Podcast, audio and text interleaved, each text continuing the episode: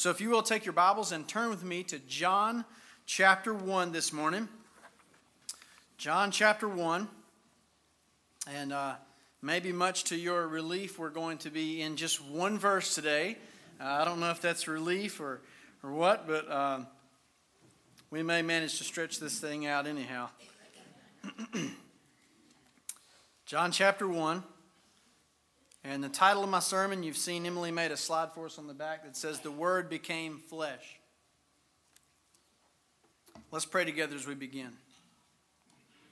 Heavenly Father, we are tremendously thankful and grateful in our hearts as we uh, sit and, and enjoy the gifts that you have given to your people in this church to bless us with their musical talents and abilities. And uh, Lord, that you fuel them and you fill them with your spirit to lead us to your throne, to touch some places in our hearts this morning uh, that nothing else can touch but music and your word. And Father, we are thankful that we get to enjoy the blessing of it today. I pray this morning as we open your word together that you would, um, that you would help our minds and our hearts to, to move away all of the distractions, that we would be able to focus on this simple message that John chapter 1 and verse 14 gives us about the Word becoming flesh. And my prayer all week long and this morning as I stand in front of your people, Lord, is that they and I would lay hold of the majestic miracle of what it is for God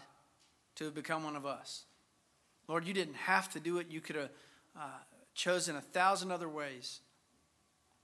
But the simple story of God becoming a baby, Lord, I pray we would never lose our sense of awe, our sense of reverence, that we would never stop marveling at the majesty of the Most High God becoming a lowly baby to two poor peasant parents in a tumble down stable.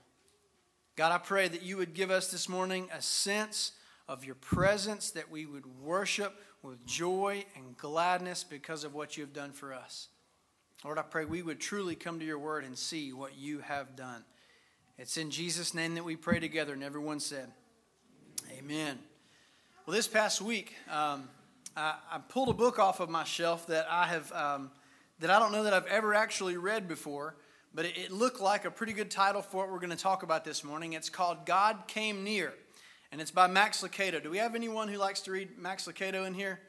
Okay, then you're going to love this. I pulled this book off my shelf and I thought this will be a good primer for me uh, just to kind of kickstart my heart and my mind to think about what it is for the Word to become flesh, what that means, and why we have reason to rejoice and to celebrate today. And if you have ever read God Came Near, you will know uh, that it is basically Lucado's biblically imaginative version, like what his mind's eye would have seen uh, at the birth of Christ. And he walks through different segments of John 1.14 and tells some amazing stories and draws some beautifully graphic pictures that are powerful and poignant as he points toward the birth of the Christ child. In the introduction, he tells the story of a man named Bob Edens. And Bob is different probably than most of us in this room because Bob was born blind, or rather, he had been blind for 51 years. I want you to listen to Bob's story. For 51 years, Bob Edens was blind. He couldn't see a thing. His world was a black hall of sounds and smells, and for five decades of darkness, he felt his way through life. And then one day, he could see. A skilled surgeon performed a complicated operation, and for the very first time in his life, Bob Edens had sight. He found it overwhelming. And when I read this, I sat, uh, I sat this week at a restaurant reading this, and, and two or three times what I'm about to read to you, I had to turn and look out the window because I, my eyes just filled with tears, and I thought they're going to wonder why I'm crying in my gravy biscuit here this morning. But he found it overwhelming. Listen to what Eden said. He said, I never dreamed that yellow is so yellow. He said, I don't have the words. I'm amazed by yellow. He said, but red. Red is my favorite color. I just can't believe red. He said, I can see the shape of the moon, and I like nothing better than seeing a jet plane fly across the sky and leave a vapor trail behind it as it goes. And he said, of course, sunrises and sunsets. He said, At night, I look at the stars in the sky and the flashing light. He said, You could never know how wonderful all of it is. Lucado says of Bob Edens, he's right. Because those of us who have lived a lifetime with our sight could never imagine the gift that it is to be given sight for the very first time and to see everything that you see in this place this morning. But Bob Edens is not the only one who has spent a lifetime near something without truly seeing it. Lucado says it's amazing we can live near to something for a lifetime and still be blind to that thing. Just because you've witnessed a thousand rainbows in your life does not mean you've seen the grandeur of one. You can live near a garden and fail to see the splendor of a flower. Listen to this a man can spend a lifetime with a woman and never pause to look into her soul. And a person can be all that goodness and morality calls him to be and still never see the author of life. I'm afraid that's how it is with us and Christmas. I'm afraid we gather around poinsettias and presents and family get togethers and food and Christmas trees, and we sing some of the same songs year in, year out, and we celebrate decades of Christmases on this earth, and we never really stop, as David Platt says, to marvel at the majesty of the one who left his throne in glory to come to you and to come to me. Marveling at the majesty of the miraculous birth of the Messiah is at the heart of John 1:14. That's what it is for the word to become flesh, that God would enter into our shattered and broken world, not as something different from us, but as one of us, so that he could identify with us and join us in our suffering and live the life we could not live, the righteous, perfect life, and then die the death that we should have died. This is the news of Christmas. This is the most unimaginably good news, gospel news there is. And this morning, what I want you to do is I want you to marvel at the majesty of John 1:14, that the word would become flesh. And here's been my prayer for you all week long, and my prayer for myself as I've studied that you and I this morning would gain a sense of the presence of God among us. That we would truly lay hold, I mean, like, like bear hug, the majestic miracle of what it means for God to become a man. We tell the story and we read it to our children, and then we move along, and the 26th comes, and the 1st comes, and February, whatever comes, and the Bible reading plan's gone out the window by that point. Don't amen that. But do we really stop at Christmas time to let our minds and our hearts roll around like a pig in the mud? This message of God becoming a man. It really will change your world and your life. And it will lead you to a place of worshiping where you just stop and you pause and there are no words. And even the songs that we love to sing seem almost just uh, unworthy to even be lifted up because we cannot wrap our minds around God came to us. Would that we would always marvel at the goodness of God. See, the goodness and the greatness of God are different. The greatness of God speaks of his transcendence. He is almighty, he is powerful, but the goodness speaks of his love and his favor and his blessing to us. Oh, yes, he's great, but aren't you glad that he's good? Amen. John 1:14. We'll tackle this first part first. And the word became flesh. First question. If you've never read this before, pretend this is your first time coming to this. Press pause in your mind and say, what is he talking about by the word? Well, if you were a Jew, it means something else to the Greeks. We talked about that last year. If you were a Jew, the Old Testament, the word gives the idea of divine speech. God is speaking. And when God speaks, miraculous things happen. Think about the Old Testament. God related to his people personally by doing what? Speaking to them. He spoke to Abraham, or Abram rather, and gave him the covenant.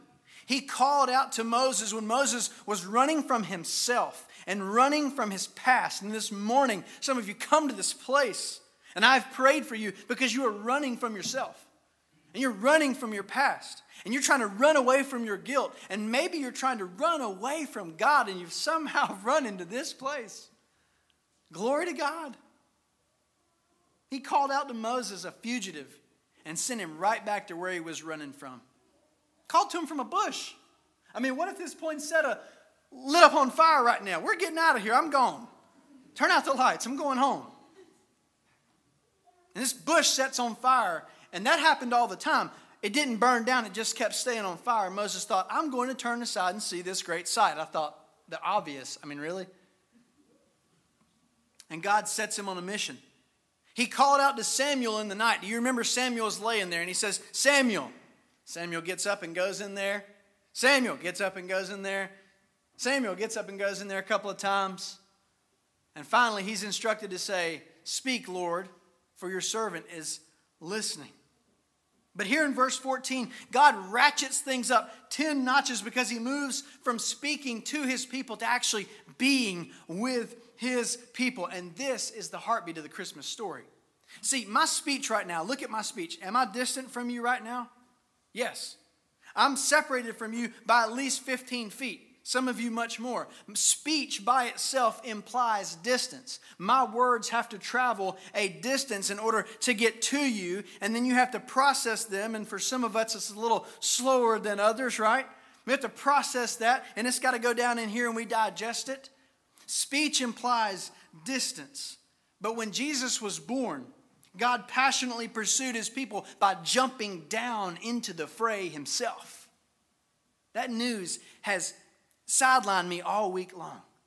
I'm so glad, to be honest with you, that I didn't have to think about a Sunday night message because I stayed in this one verse all week and I just wrestled with it and I rolled around with it and I thought, God entered in to the muck and the mire of my life.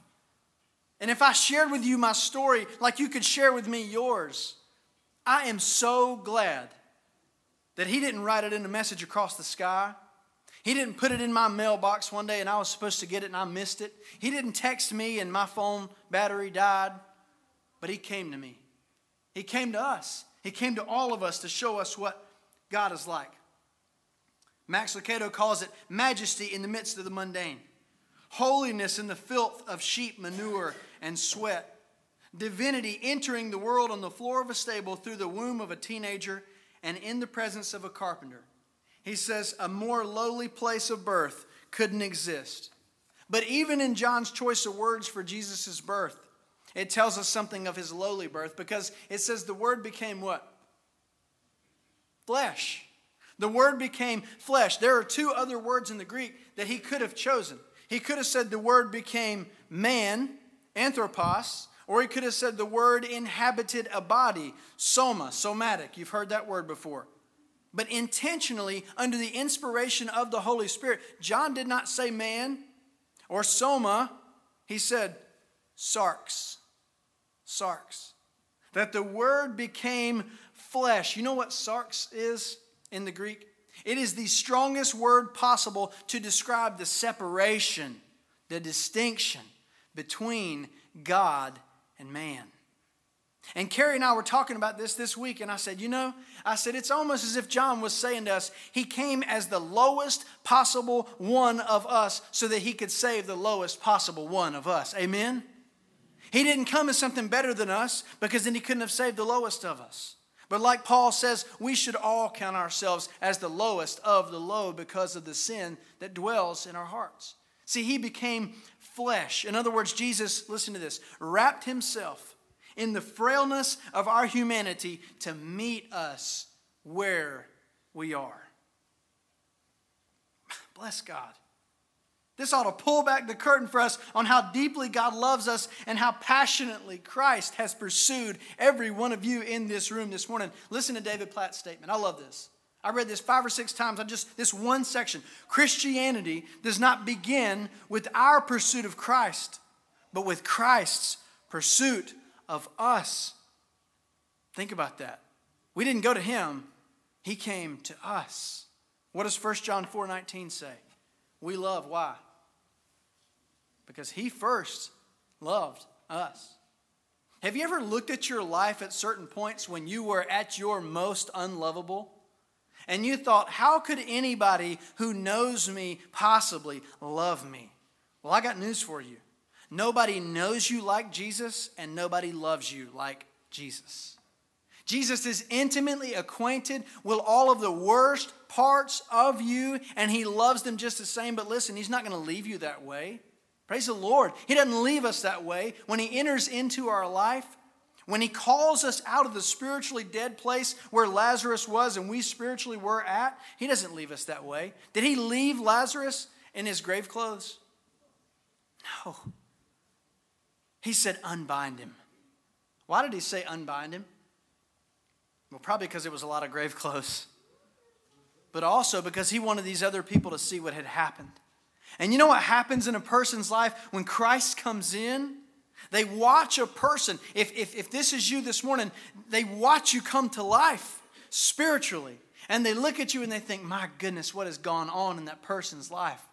And Jesus looks at the people around you as he unbinds you from your grave clothes. And they think, my goodness, look at the miracle of the resurrection of a person's life. You see, this, this, this is the fundamental difference in Christianity and every other religion or anti religion out there. You know what religion says? Follow these rules and you will get to God. Or nowadays, it's make up your own rules and find your own way to God. But in Christianity, you know what Jesus did? Jesus made his way to us to make a way for us so that we could have a relationship with the Father because you and I can't be good enough on our own. You're like, man, why, preacher, preacher, why do you keep telling me I can't be good enough on my own? I'm not telling you that. That's the thing. Read this book. Romans chapter 3 tells us that, like sheep, we've all gone astray. That's quoting from Isaiah. So the Old and the New Testament tell you and tell me that we can't hack it on our own. And you know what people try to do every day of their life? They try to make the grade on their own. And you know what Christianity says? You don't have to make the grade. Jesus made the grade for you. Jesus passed the test of God's standards. He said, I didn't come to abolish the law, I came to fulfill the law. And so he knows all the answers to the test because he was with God in eternity, face to face, is what John 1 1 says. He passed the test. He wrote your name on the top when you receive him as Savior. He takes your wrinkled up, dirty old test where you don't know any of the answers and you can't pass God's law. He takes it and he takes it to himself. And he says, Here, you can have my A, plus. give me your F. Let's trade places. How many times did the Psalms tell us, What other God is there like that than you? There is none. There is none. 2 Corinthians 8 9, listen to this. For you know the grace of our Lord Jesus Christ. You know his grace, that though he was rich, yet for your sake he became poor, so that you by his poverty might become rich. You know what 2 Corinthians 8 9 is telling us? That Jesus lovingly, willingly, compassionately traded places with you. And he said, Here, give me your rags and here you can have all of my riches. And we'll trade places. And that's how you will be acceptable to the Father. But see, the Word had to become flesh in order for that to happen. God had to become one of us to live a life that we couldn't live, so He could trade places with us. What other God can do that or would do that, even if they could, for His people? But it goes on, it says that he dwelt among us. This word dwell is a rare word in the New Testament. The only place you find it is in the book of Revelation. Isn't that interesting? John writes the Gospel of John, John writes Revelation. The only time you find this word dwell is in those two books. The word literally means to set up a tent. Now, I went tent, tent camping with uh, Travis and Lori several years back, and uh, it is a great, great story. I can tell you some other time. I won't take up your time this morning. But as soon as I lay down in any tent, you know what I'm ready to do? Get out. Get out. Get out. Like, I'm ready for breakfast. I'm ready to go home. I want to shower because I feel gross. I've been laying on the ground all night. Things have crawled on me. And I slept for an hour and a half. And that's it. I want to get out of the tent. But here's how I get through that experience in the tent. I tell myself, it's one night. I can do almost anything for one night. I can make it. And so I sleep on the ground, uncomfortable and dirty, with a root in my back, ready to go home. Why? Because it is temporary.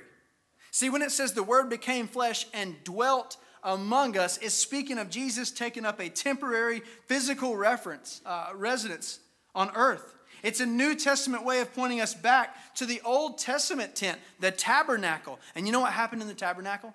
God's glory dwelt inside that tent. And wherever it moved, that's where God's glory was with his people. But listen, it was still separate from his people. There was no intimacy because that glory stayed in that tent. And the people could see it, but it was from a distance. But see, Jesus became flesh and dwelt. He pitched his tent among us for a period of time so that the glory of God would be manifested intimately in the person, in the flesh of Jesus Christ. And you know what we get the privilege of? Reading the Word and beholding that glory as of the only Son from the Father, full of grace and truth. So now He's with us in the most intimate way possible. But do you know how the Bible ends in Revelation 21? I shared this last night. Listen, Revelation 21. Then I saw a new heaven and a new earth, for the first heaven and the first earth had passed away, and the sea was no more. And I saw the holy city, New Jerusalem, coming down out of heaven from God, prepared as a bride adorned for her husband. And I heard a loud voice from the throne saying, Behold, the word means look, pay attention.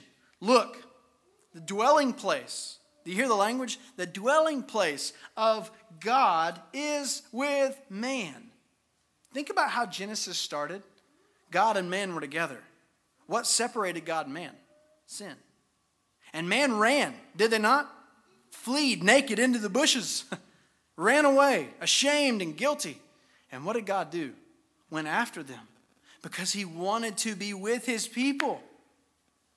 And he pursued them and he made a covering for them. He had to kill an animal, and there was an animal that died, and that, that carcass died, and the, the, the covering was made from the skin of that animal to cover, literally cover the sins. You know what happens when Jesus' flesh is applied to you because of the cross? It covers your sin and your guilt and your nakedness and your shame and you don't have to run anymore because God has come to you to make a way to be with you. Let me finish. He will dwell with them, they will be his people, and God himself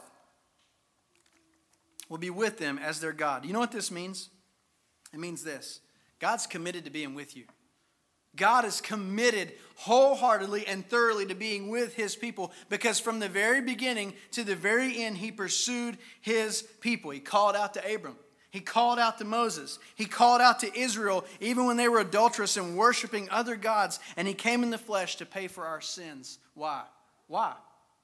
So that we could be with him. Write down Ephesians 2 7. Write it down.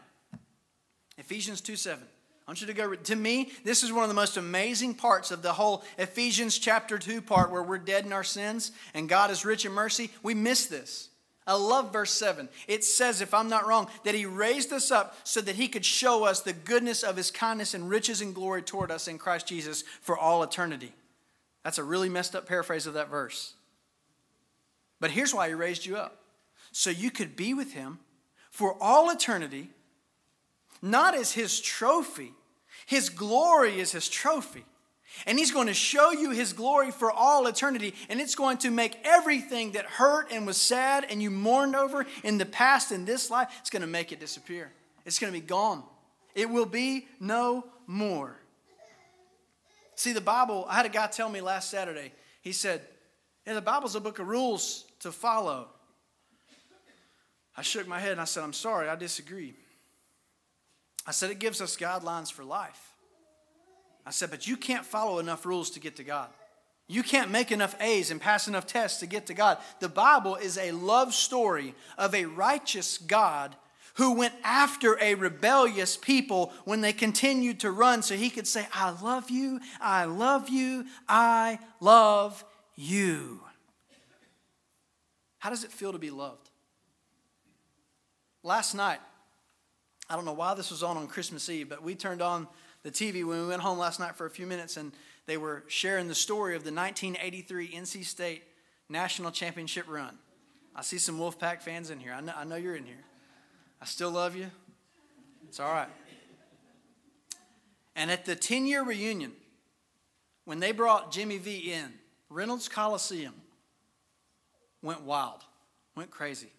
And Jimmy V's coming into that place, and these players are hugging him, and he's whispering something in their ear, and they whisper something. And he goes right down the line, and the last guy was Thurl Bailey. He's two of me. If I stand on my head, I think I'd be as tall as Thurl Bailey. And if I'm not wrong, there's a picture of them putting Jimmy V on this chair. And Thurl Bailey reaches out and grabs the neck of Jimmy V and he hugs him.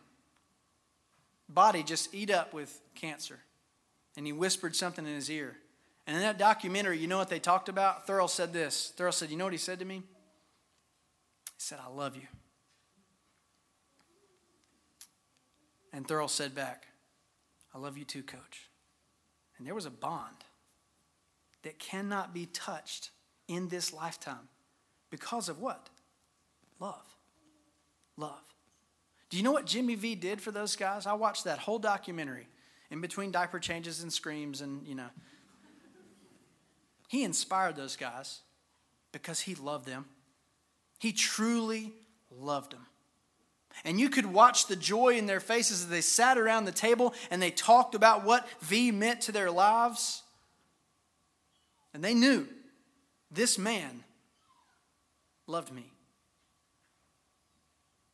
I want you to think about Christ for a second.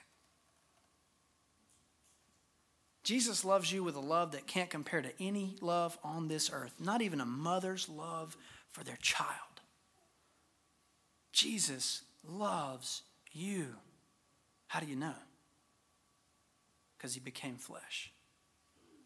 He became one of us so that he could die for us, so that we could be with him. That's the greatest story that the world has ever heard. Do you know what conquers all? Love. The love of God in Christ for people that don't deserve it. That should never get old. We should never lose sight of that. This Christmas, when you go to bed tonight, you ought to lay here and think the Word became flesh for me. For me. There's one more part I want to cover before I finish. It says, He was the glory as the only Son from the Father, full of what? Grace and truth. There's a lot we could talk about in this part, but I want to bring out one thing for you this morning. John tells us Jesus is full of grace and he is full of truth. You know what that means? There is an overabundance of grace and there is an overabundance of truth, and that's good. Why? Because I need all the grace I can get. How about you? And if Jesus wasn't full of truth, let's say Jesus was just three quarters truth, or 87% truth, or 99.9% truth. If he wasn't fully truth, you know what your eternity would be based on? At least partly a lie.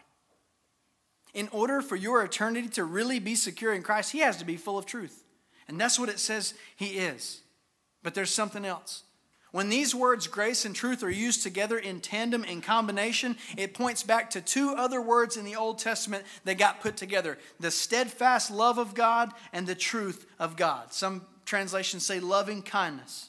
Loving kindness and truth are words that describe how God covenanted with Israel.